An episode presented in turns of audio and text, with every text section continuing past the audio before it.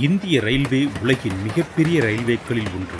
ஆண்டுக்கு ஐநூறு கோடி பயணிகளையும் ஒரு நாளைக்கு பதினாலாயிரத்தி நானூற்றி நாற்பத்தி நான்கு பயணிகள் ரயிலையும் இயக்கும் பிரம்மாண்ட சாம்ராஜ்யம். இந்த சாம்ராஜ்யத்திற்கு வித்திட்டவர் ரோலண்ட் மெக்னால்ட் ஸ்டீவன்சன் என்ற பிரிட்டிஷ் பொறியாளர். ஆயிரத்தி எண்ணூற்றி எட்டாம் ஆண்டு ஜூன் பத்தாம் தேதி லண்டனில் பிறந்தவர். ஆயிரத்தி எண்ணூற்றி நாற்பத்தி மூன்றில் குடும்பத்தோடு இந்தியா வந்தார். இந்தியாவில் ரயிலை இயக்க வேண்டும் என்பது அவரின் தீராத கனவு. ஆனால் இந்திய மக்களுக்கு ரயில் என்றால் என்னவென்றே தெரியாத காலம் அது. அதோடு அன்றைக்கு ரயில்வே துறை தனியார் வசமே இருந்தது. இந்தியா போன்ற கரடுமுரடான நிலமைப்பு கொண்ட ஒரு நாட்டில் ரயிலுக்காக முதலீடு செய்ய யார் முன்வருவார்கள் இப்படி சிக்கல்கள் பல இருந்தாலும் தனது கனவில் தீவிரமாக இருந்தார் ஸ்டீவன்சன். அதற்கு ஏற்றாற்போல் த இங்கிலீஷ் மேன் என்ற ஆங்கில நாளிதழில் அவருக்கு ஆசிரியராக பொறுப்பு கிடைத்தது. இதை கச்சிதமாக பயன்படுத்திக் கொண்டார். ரயில்களை பற்றி விதவிதமான கட்டுரைகளை தினமும் எழுதினார். இந்திய ரயில்வேயில் முதலீடு செய்வதால் எவ்வளவு லாபம் கிடைக்கும் என்பது போன்ற கட்டுரைகள் முதலீட்டாளர்களை இந்தியா பக்கம் இழுத்தது. இந்த கட்டுரைகளை இங்கிலாந்து நாளிதழ்களிலும் வரும்படி செய்தார். இதன் விளைவாக ஆயிரத்தி எண்ணூற்றி நாற்பத்தி ஐந்தாம் ஆண்டு மே மாதம் ஆங்கிலேய அரசு கிழக்கிந்திய ரயில்வே கம்பெனியை ஆரம்பித்தது. அதனுடைய நிர்வாக இயக்குநராக ஸ்டீவன்சனை நியமித்தது. அதன்பின் இவர் எடுத்த முயற்சிகளை பற்றி எழுத பெரிய புத்தகமே போட வேண்டும். அத்தனை சிரமப்பட்டிருக்கிறார் அந்த மனிதர். ஸ்டீவன்சன் உடல் பலவீனமானவர். ஆனாலும் ஐந்து ஆட்கள் செய்யும் வேலையை ஒரே ஆளாக செய்யக்கூடிய மனவலிமை மிக்கவர். இந்திய மொழிகள் எதுவும் தெரியாதவர்.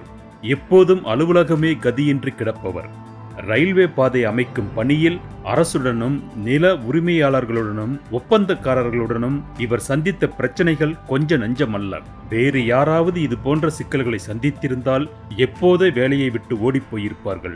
ஆனால் ஸ்டீவன்சனோ கோபங்களுக்கும் மனச்சோர்வுக்கும் அப்பாற்பட்டவர். அளவு கடந்த பொறுமை கொண்டவர். முடியாது என்ற வார்த்தையே அவரது அகராதியில் கிடையாது. இப்படி பல இன்னல்களுக்கு இடையே சாதித்து காட்டியவர் ஸ்டீவன்சன். இவர் இல்லாமல் இந்திய ரயில்வே இல்லை என்றுதான் சொல்ல வேண்டும்.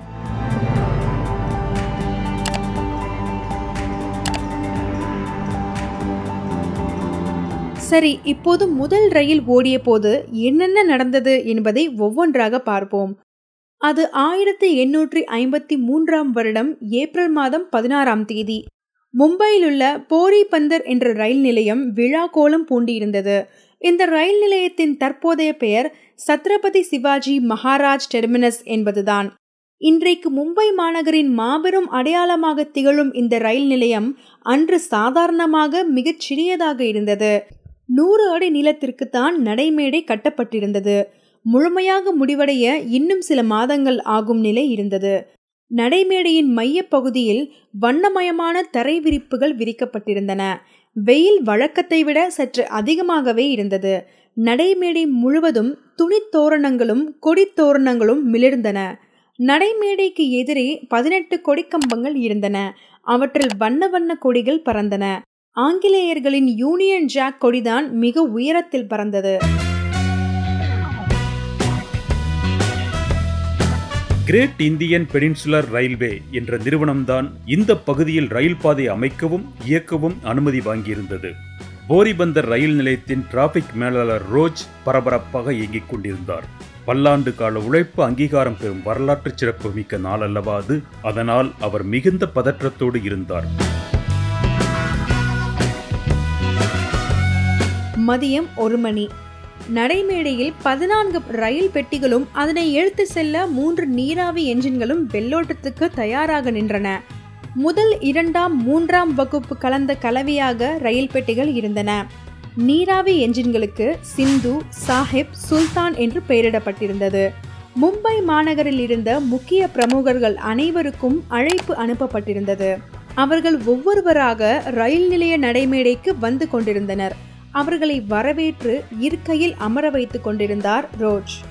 முப்படை தளபதிகள் நீதிபதிகள் ஆங்கிலேய கனவான்களும் சீமாட்டிகளும் முதலீட்டாளர்களும் வந்திருந்தனர். பெண்களுக்கு முன்னுரிமை என்ற வகையில் ஆங்கிலேய சீமாட்டிகளை ரோஜ் மற்றும் கேப்டன் பார் இருவரும் சேர்ந்து அவரவர்களின் தகுதிக்கேற்ப ரயில் பெட்டி இருக்கையில் அமர வைத்தனர். ஆண்களை அவர்களுக்கு பொருத்தமான இருக்கையில் அமர்ந்து கொள்ளுமாறு ரோஜ் கேட்டுக்கொண்டார். ரயில் பெட்டி இருக்கைகள் நிரம்பின. நடைமேடை காலியானது. இந்த ரயில் பெட்டிகளில் ஒன்று மட்டும் மிகவும் விசேஷமானது. அந்த பெட்டியில் கிரேட் இந்தியன் பெனின்சுலர் ரயில்வே கம்பெனியின் இயக்குநர்களும் தலைமை நீதிபதியும் அமர்ந்திருந்தனர். மொத்தமாக நானூறு பேர் அந்த ரயிலில் பயணம் செய்ய தயாராக இருந்தனர். மிகச்சரியாக மதியம் மூன்று முப்பது மணிக்கு மும்பையின் செயின்ட் ஜார்ஜ் கோட்டையில் இருந்த பீரங்கிகள் முழங்கின. வரலாற்று சிறப்புமிக்க இந்தியாவின் முதல் பயணத்துக்கு ஆங்கிலேய அரசு கொடுத்த மரியாதை இது. பார்வையாளர்கள் ஆரவார கூச்சலிட்டனர்.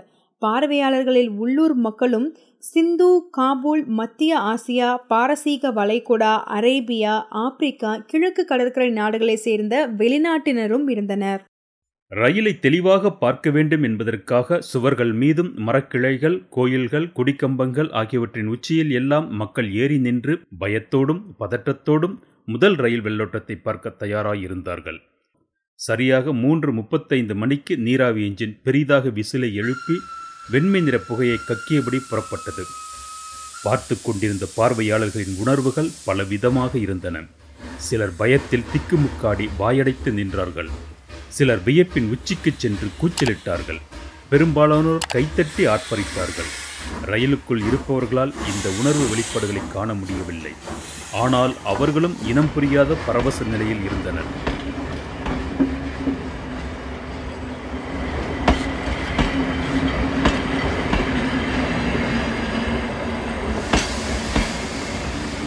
நீராவி என்ஜின் என்பதனால் சிறிது தூரத்திற்கு ஒருமுறை நீரை நிரப்ப வேண்டியிருந்தது. அதற்காக சயன் என்கிற ரயில் நிலையத்தில் ரயில் நின்றது. நீராவி என்ஜின்களுக்கு நீர் நிரப்பப்பட்டது. புத்தம் புது என்ஜின்கள் என்பதால் சக்கரங்கள் மிகுந்த இறுக்கத்துடன் இருந்தன. அந்த இறுக்கத்தை குறைப்பதற்காக கிரீஸ் பூசப்பட்டது. பின் ரயில் புறப்பட்டது. ரயில் அதிகபட்சமாக ஐம்பத்தி ஐந்து கிலோமீட்டர் வேகத்தில் சென்றது. போரிபந்தருக்கும் தானேக்கும் இடையே முப்பத்தி நான்கு கிலோமீட்டர் தொலைவு இருந்தது. இந்த தொலைவை கடக்க ஐம்பத்தி ஐந்து நிமிடங்களை எடுத்துக்கொண்டது. தானே ரயில் நிலையத்தை அடைவதற்கு ஒரு மைல் தொலைவு இருக்கும் போதே ரயில் பாதையின் இரண்டு பக்கமும் மக்கள் கூட்டம் அலைமோதியது அந்த கூட்டத்தை போலீசார் ஒழுங்குபடுத்தினர். தானே ரயில் நிலையத்தை ரயில் வந்தடைந்தது. நடைமேடையில் பிரம்மாண்ட பந்தல் போடப்பட்டிருந்தது. ரயிலில் பயணித்து வந்தவர்களை பந்தலின் கீழ் போடப்பட்டிருந்த இருக்கையில் அமர வைத்தனர். அவர்களுக்கு மாலை சிற்றுண்டியோடு தேநீரும் தரப்பட்டது. அதன்பின் ரயில் தொடக்க விழா கூட்டம் தொடங்கியது. பெனின்சுலார் ரயில்வே கம்பெனியின் மூத்த இயக்குனர் ஸ்டீவன்சன் தலைமை தாங்கினார். மேடையில் தலைமை நீதிபதி சர் வில்லியம் யார்ட்லி இந்திய கடற்படை தலைவர் சர் ஹென்றி லாக்கே ஆகியோர் இருந்தனர். அந்த மேடையில் கம்பீரமான குரலில் தலைமை நீதிபதி சர் வில்லியம் யார்ட்லி இப்படி பேசினார். ஒரு நாடு மற்றொரு நாட்டின் மீதோ ஓர் இனம் மற்றொரு இனத்தின் மீதோ ஒரு மனிதன் தனது சக மனிதன் மீதோ கொள்ளும் ஆணவ வெற்றியல்ல பயணிகள் ரயில் திட்ட வெற்றி.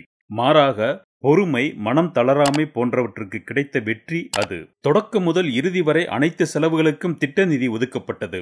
நில அளவை ரயில் பாதை அமைத்தல் பாலங்கள் அமைத்தல் ரயில் பெட்டிகள் நீராவி என்ஜின்கள் இயந்திர உபகரணங்கள் போன்ற அனைத்தும் இதில் அடங்கும். அப்படி திட்டமிட்ட செலவில் இருபது சதவீதம் மீதப்பட்டுள்ளது. பணியும் நிர்ணயிக்கப்பட்ட காலத்திற்கு முன்பே முடிவடைந்தது. இந்த சாதனைகள் உலகின் வேறெந்த நாட்டில் அடையப்பெற்றிருந்தாலும் அவர்கள் தங்களை தாங்களே சிலாகித்து வெகுவாய் பாராட்டிக் கொள்வார்கள். தாமதமும் தள்ளி போடுதலும் இந்தியர்களின் குணநலன்கள். அப்படி இருக்கையில் முன் அனுபவம் இல்லாத ரயில்வே திட்டத்தில் அளப்பரிய இந்த சாதனைகள் சாத்தியப்பட்டுள்ளன. எனவே இந்த திட்டத்தில் பங்கேற்ற அனைவரும் தலை நிமிர்ந்து பீடு நடை போடலாம். எல்லாவற்றுக்கும் மேலாக பத்தாயிரம் கணக்கில் இந்தியர்கள் இந்த திட்டத்தில் பணியமர்த்தப்பட்டுள்ளனர். இவர்கள் பணிவு அறிவாற்றல் தொடர் மற்றும் கடின உழைப்பு விடாமுயற்சி போன்ற குணாதிசயங்களுக்கு எடுத்துக்காட்டாய் திகழ்கின்றனர். இவர்களில் பெரும்பாலானோர் பருவ வயதை தாண்டாதவர்கள். வேறு வேலைகளில் ஊதியம் பெறுவதைப் போல நான்கைந்து மடங்கு கூடுதலாய் இங்கு ஊதியம் பெறுகின்றனர். இத்தகு உயர் ஊதியம் ஆள் பற்றாக்குறையின் விளைவல்ல மாறாக நேர்மையான கடின உழைப்பால் வேலையை விரைவில் கற்றுக்கொள்ளும் திறனால் உற்பத்தி திறனை கூட்டுவதால் கிடைத்த ஊதிய உயர்வே என்றார் அவர். ரயில் திட்டத்தின் தலைமை பொறியாளர் பெர்க்கிலி பேசும்போது நாங்கள் பயணம் செய்து வந்தபோது ரயில் பாதை எங்கும் கூடியிருந்த மக்கள் எங்களுக்கு ஒரு அரிய உண்மையை உணர்த்தினர். அது நானூறுக்கும் மேற்பட்ட பயணிகளை ஒரே நேரத்தில் போரிப்பந்தரில் இருந்து தானேவுக்கு மிக குறைந்த பயண நேரத்தை அழைத்துச் செல்லக்கூடிய ஆற்றல் கொண்டது ரயில் என்பதுதான் அந்த உண்மை. இந்த உண்மை இந்தியாவின் மூலை முடுக்கெல்லாம் பரவ வேண்டும். இதன் மூலம் இது போன்ற ரயில்வே சேவை திட்டம் செயல்படுத்தும் முனைப்பு மக்களிடையே கூடும். இதற்காக பாம்பே தானே ரயில் திட்டத்தில் பெற்ற அனுபவங்களை பகிர்ந்து கொள்ளும் கடமை எனக்குள்ளது. இந்த திட்டத்தை செயல்படுத்த தேவைக்கும் அதிகமாய் உள்ளூர் தொழிலாளர்கள் கிடைத்தார்கள். இந்த தொழிலாளர்களை தொடர்ந்து முழு விழிப்புடன் கண்காணித்து கற்றுக் கொடுப்பதற்கு தேவையான ஐரோப்பிய மேற்பார்வையாளர்களையும் எங்களால் தக்க வைத்துக் கொள்ள முடிந்தது. அவர்களுக்கு இந்திய தட்பவெப்பநிலை பாதகமாக இருந்தாலும் அதையெல்லாம் பொருட்படுத்தாமல் களத்தில் பணிபுரிந்தார்கள். ஊக்கமூட்டிடும் மிகப்பெரிய புத்தொழி என்று இந்திய சமூகத்தின் தாழ்நிலை மக்களை சொல்லலாம். இவர்களிடம் மூட நம்பிக்கைகள் நிறைந்திருக்கலாம். ஆனால் இவர்கள் திறமையான தொழில் திறன்மிக்க கலைஞர்கள் என்று ஏற்புரை வழங்கினார் பெர்க்லி தொடக்க விழா கூட்டம் மாலை ஆறு மணிக்கு முடிந்தது. விருந்தினர்களை ஏற்றிக்கொண்டு மீண்டும் ரயில் போரிபந்தர் நோக்கி புறப்பட்டது. நாற்பது நிமிட நேரத்தில் வந்து சேர்ந்தது. ரயில் நிலையத்தில் கூடியிருந்த பார்வையாளர்கள் கூட்டம் ரயிலிலிருந்து இறங்கிய விருந்தினர்களை கைத்தட்டி மகிழ்ச்சியுடன் வரவேற்றது. பொதுவாக இந்திய மக்களுடன் ஐரோப்பியர்களும் அதிகார வர்க்கத்தினரும் பழகுவது அக்காலத்தில் தவிர்க்கப்பட வேண்டிய வழக்கமாகவே இருந்தது. ஆனால் அன்று அந்த நிலை மாறியிருந்தது. ரயிலில் பயணித்த அனைத்து பயணிகளும் உள்ளூர் மக்களிடம் மகிழ்ச்சியுடன் பழகினர்.